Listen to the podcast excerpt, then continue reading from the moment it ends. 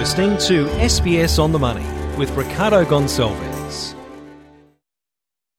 It's a daily 10 minute business and finance news wrap for this Friday, the 21st of July 2023. I have a bit of a shorter podcast today as the S&P ASX 200 falls 0.11%, 7,316. For more, I spoke with Marcus Bogdan. He's the Chief Investment Officer at Blackmore Capital. Well, today it's been uh, the technology and financial stocks that, have been uh, considerably weaker, uh, based on uh, weaker than expected results in the US. Uh, and those those two sectors have actually been the strongest over the last month or so. So there's been a rotation out of financials and technology shares today uh, into consumer staples, healthcare, and energy, which have previously been laggards for the month. All right. In terms of the US, I mean, we saw numbers from Netflix and Tesla. Shares in the, both of those two companies down considerably overnight. What exactly didn't investors like about it, or is it time just for a pullback, given that tech stocks have done spectacularly well so far this year? I think it's a combination of both. Uh, Tesla's uh, guidance uh, and sales revenue were below expectation. Uh, and then for uh, Tesla, it was their profit margins uh, which were lower than expected. Uh, but putting this into context, uh, the Nasdaq has risen over 30% uh, for this for this year. So I think it is a healthy pullback when expectations were particularly high.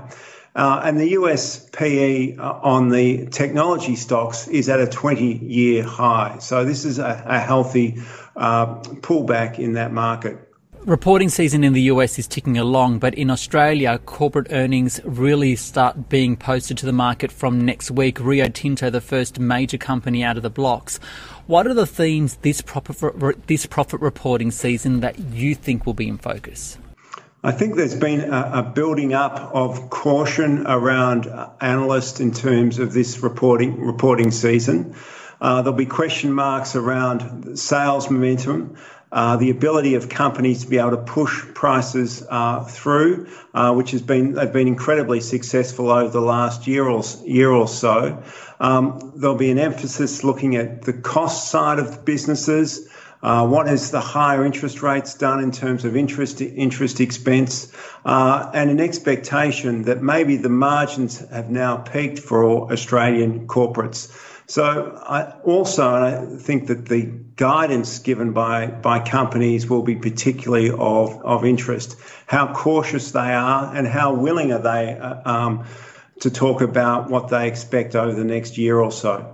So, as an investor, how do you position yourself ahead of corporate reporting season and where do you see the opportunities at the moment? Well, we are more cautious around economic activity and corporate earnings. And so we want to be positioned in defensive industrial shares, uh, those companies that are resilient uh, through through the economic cycle, uh, and the healthcare sector as well, which is, has been uh, substantially weaker over this year. And uh, we believe that um, uh, that is an area where there will be profit profit growth going forward.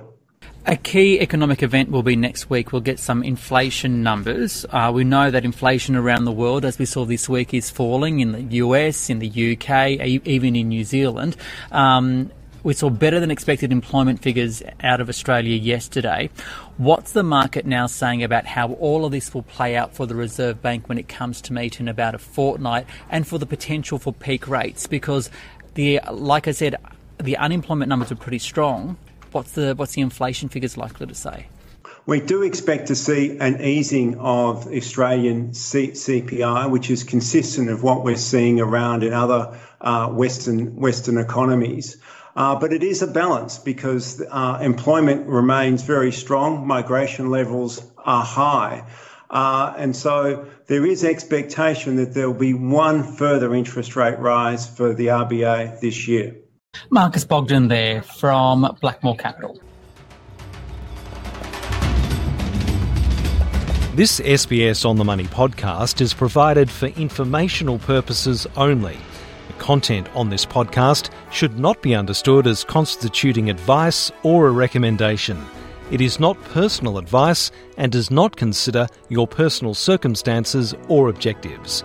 You should contact a licensed professional before making any financial decision.